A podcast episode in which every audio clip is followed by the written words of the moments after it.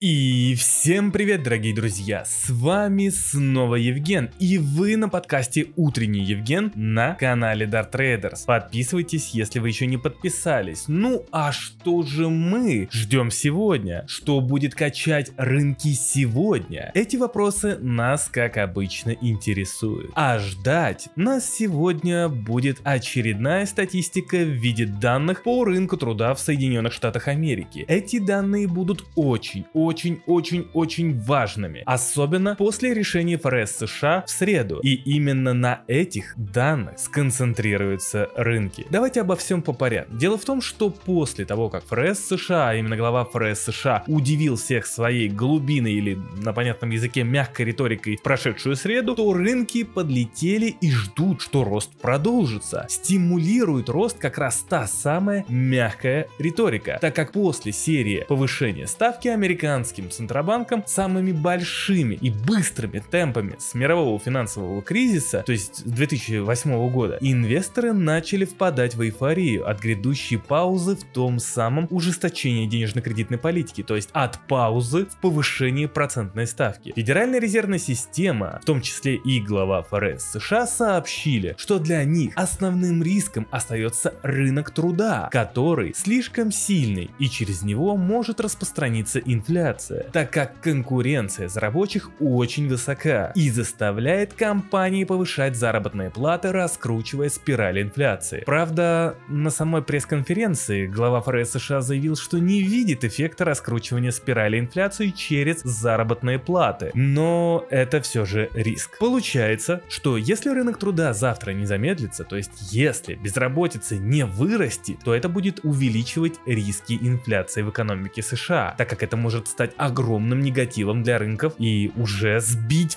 всю ту самую безосновательную эйфорию, от которой растут рынки. Поэтому мы внимательно следим за данными по безработице и именно их сегодня будут торговать трейдеры. А будет ли расти безработица, Евген? Видно, этот вопрос ты хочешь мне сейчас задать. Ну, смотрите, у нас очень неоднозначные данные, так как с одной стороны мы видим рост вакансий в США в декабре на фоне самой низкой безработицы за 50 лет, где в США, только вдумайтесь в цифры, в декабре было 1,9 вакансий на одного безработного. Это очень сильный проинфляционный фактор. С другой стороны, работающие в США компании в январе объявили о сокращении числа рабочих мест примерно на 102 тысячи, что является просто каким-то невероятным максимальным показателем для этого месяца с 2009 года, сообщила одна из рекрутинговых компаний. Получается, что у нас очень неоднозначные данные, где есть огромная востребованность на рабочих и одновременно полетели увольнения. Безработица в США 3,5% за декабрь, а за январь прогнозируется, именно в консенсус прогнозов, что будет 3,6%, где рабочих мест по прогнозам добавят в несельскохозяйственном секторе 190 тысяч. Ну, смотрите, скорее всего, безработица останется на уровне 3,5-3,6%,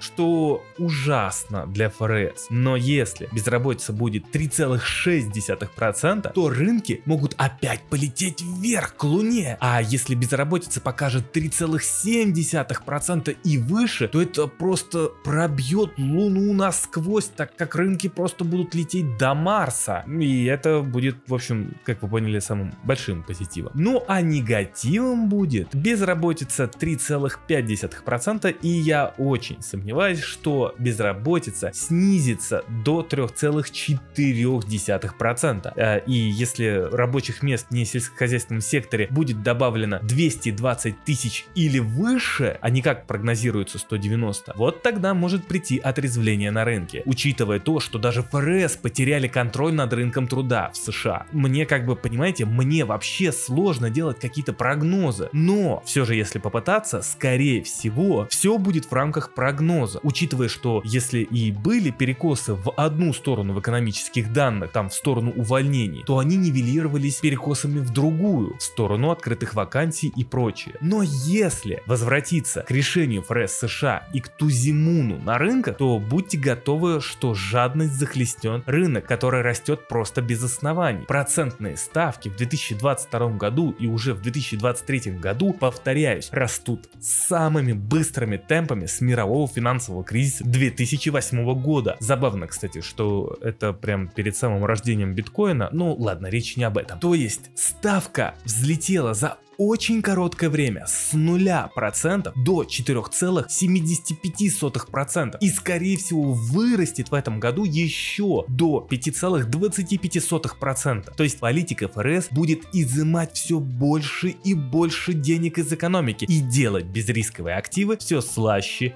и слаще. Рост ставки в целом отрабатывается а, на реальной экономике с временным лагом примерно полгода. А значит, что эффект от такого быстрого роста ставки еще не сказался полностью на финансовой системе и многие в эйфории роста могут попасть в очень большой и длинный лон, который его запрет там ну довольно-таки надолго. Признаков для того, чтобы ФРС развернула денежную кредитную политику сейчас нет. И даже поставив ее на паузу, эффект от прошлого роста процентных ставок ставок будет только-только догонять финансовые условия и финансовую систему, экономику и компании. Позитив на рынках чересчур преждевременный в данный момент. И не забывайте, что главный индикатор предсказания рецессии и кризисов, а именно Спред кривой доходности между краткосрочными и долгосрочными облигациями находится в перевернутом состоянии, то есть кривая инвертирована, а значит скоро где-то вылезет очень жесткий и глубокий кризис. Кроме данных по ВВП, сегодня следим за инфляцией в промпроизводстве еврозоны, чтобы посмотреть, где находится еврозона и будет ли она все-таки идти по пути ФРС США. В данный момент, по слухам Reuters, ЕЦБ планирует два повышения ставки, где сама ЕЦБ ЕЦБ объявила, что мартовское повышение будет на 0,5%, а потом можно снизить. А значит ЕЦБ может поднять ставку еще где-то на 0,75%. И если инфляция в еврозоне останется высокой, то ЕЦБ не сможет снизить сильно шаг ставки. И в мире будет фрагментация в денежно-кредитной политике, то есть разность в ДКП США и еврозоны, что может привести к бедству капитала из США в еврозону. И тут вы, наверное, подумаете, подумали, окей, бегство капитала для еврозоны это хорошо. Не забывайте самое главное, что из-за того, что ЕЦБ контролирует не одну экономику, как это делает Федеральная резервная система Соединенных Штатов Америки, а несколько, то рост ставки ведет к большим проблемам закредитованных стран внутри блока, что может привести к долговой дыре в еврозоне. Так как, например, та же самая Италия имеет долг к ВВП выше